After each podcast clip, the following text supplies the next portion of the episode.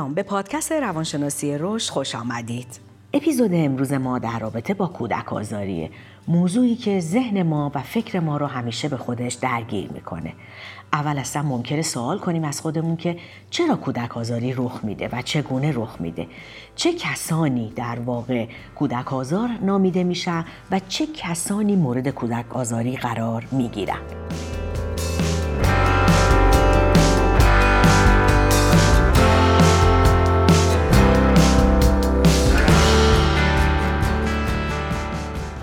خب بد نیست اینجا با این موضوع شروع کنم که کودک آزاری دو شکل مهم داره. یکی سهلنگاری والدینه و دیگری حمله کردنه. سهلنگاری که در واقع مربوط به این میشه که والدین نسبت به فرزندان خودشون در اموری که بسیار اهمیت داره مثل تغذیه، پوشاک، جو خانوادگی و رسیدگی عاطفی سهلنگارانه رفتار می‌کنن. و حمله کردن در واقع همون حمله فیزیکی و آسیب زنی والدین به فرزندانشون هستش که هم از لحاظ هیجانی و هم جسمی می‌تونه برای کودک ما مصیبت بار باشه خب این حمله کردن ها در واقع ممکنه که به صورت سوختگی، بریدگی، خونریزی، شکستگی یا حتی آسیب دیدگی مغزی یا اندامهای داخلی در تیررس این حمله قرار بگیرن. خب معمولا این سوال به وجود میاد که چه کودکانی غالبا مورد کودک آزاری قرار می‌گیرن؟ کودکان کتک خورده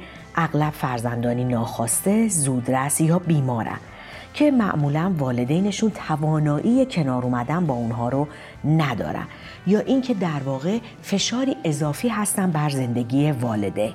همچنین والد ناآگاه در واقع انتظار رفتارهایی رو از این کودک داره که خیلی فراتر از توانایی اون کودکیه که باهاش در ارتباط هستن.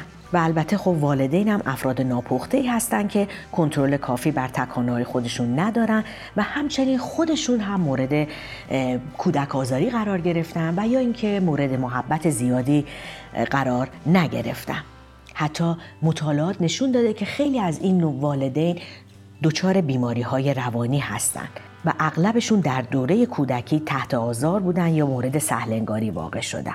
پس یک کودک کتک خورده نه تنها از درد آزار جسمی رنج می‌بره بلکه از بود هیجانی نیز به دلیل خشم و نفرتی که متوجه اون شده رنج می‌بره. همچنین ترس داره از افراد و یک حالتی از بیتفاوتی توأم با خونسردی از خودش نشون میده. غالبا ناتوانی در عشق ورزی داره.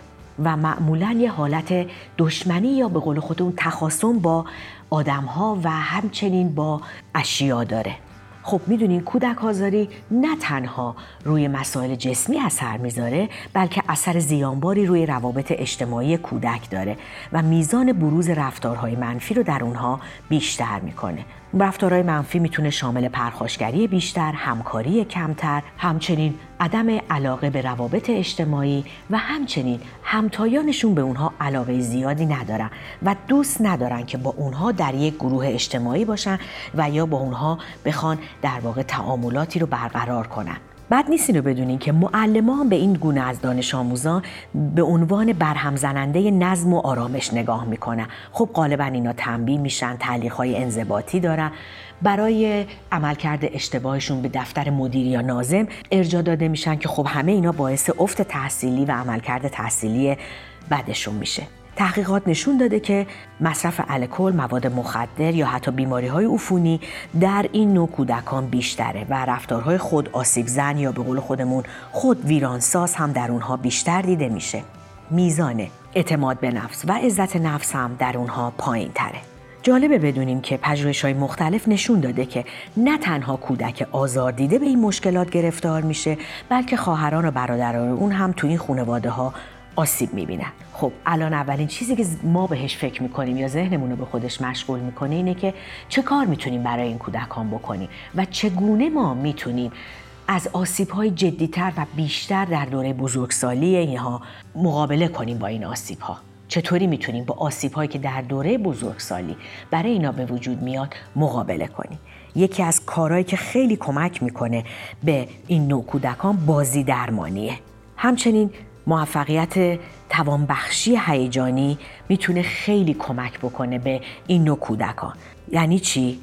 کودکان آسیب دیده ای که اومدن توسط والدین مهرورز و یا مراقبینی که به اونها مهرورزی می‌کردن سپرده شدن دیدن که در بزرگسالی به افراد شاد و خوشبختی تبدیل شدن. پس گفتیم بازی درمانی و همچنین استفاده یا کمک گرفتن از والدین مهورز یا مراقبین مهورز می‌تونه خیلی به ما کمک کنه. بازی درمانی جز فنونیه که در واقع به یک فنون بالینی عمده تبدیل شده. سوال بعدی که به وجود میاد اینه که چه نوع یا چه والدینی معمولا این کار رو انجام میدن؟ یعنی کودک آزاری رو انجام میدن.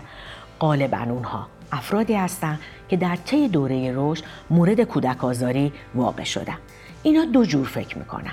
این نوع والده یا فکر می‌کنن که ما باید حتما جبران کنیم و هیچگاه کودکمون رو آزار ندیم یا بالعکس فکر می‌کنن تنها شیوه تربیتی همین هستش. این دیگه بستگی داره به اون لنز دوربینی که توسطش دارن به دنیا و به کودکشون نگاه می‌کنن.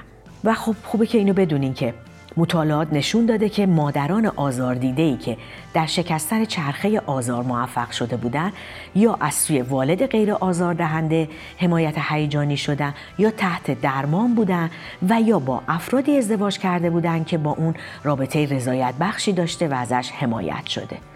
پس سه حالت وجود داشته برای این نوع مادرها یا توسط والد غیر آزاردهنده حمایت هیجانی شده یا تحت درمان قرار گرفته یا با فردی ازدواج کرده که تونسته باش رابطه رضایت بخشی داشته باشه و توسط اون حمایت بشه.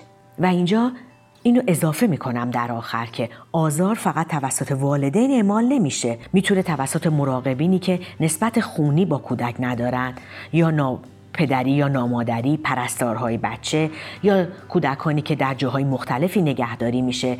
ازشون می‌تونیم بگیم که اینها مورد در واقع آزار قرار می‌گیرن.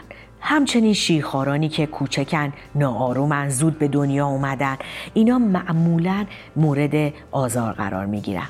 و همچنین کودک آزاری توسط زنان و مردان انجام میشه. یعنی نمی‌تونیم بگیم که فقط مردان به کودک آزاری می‌پردازن یا زنان. توسط هر دو جنس انجام شده کودک آزاری.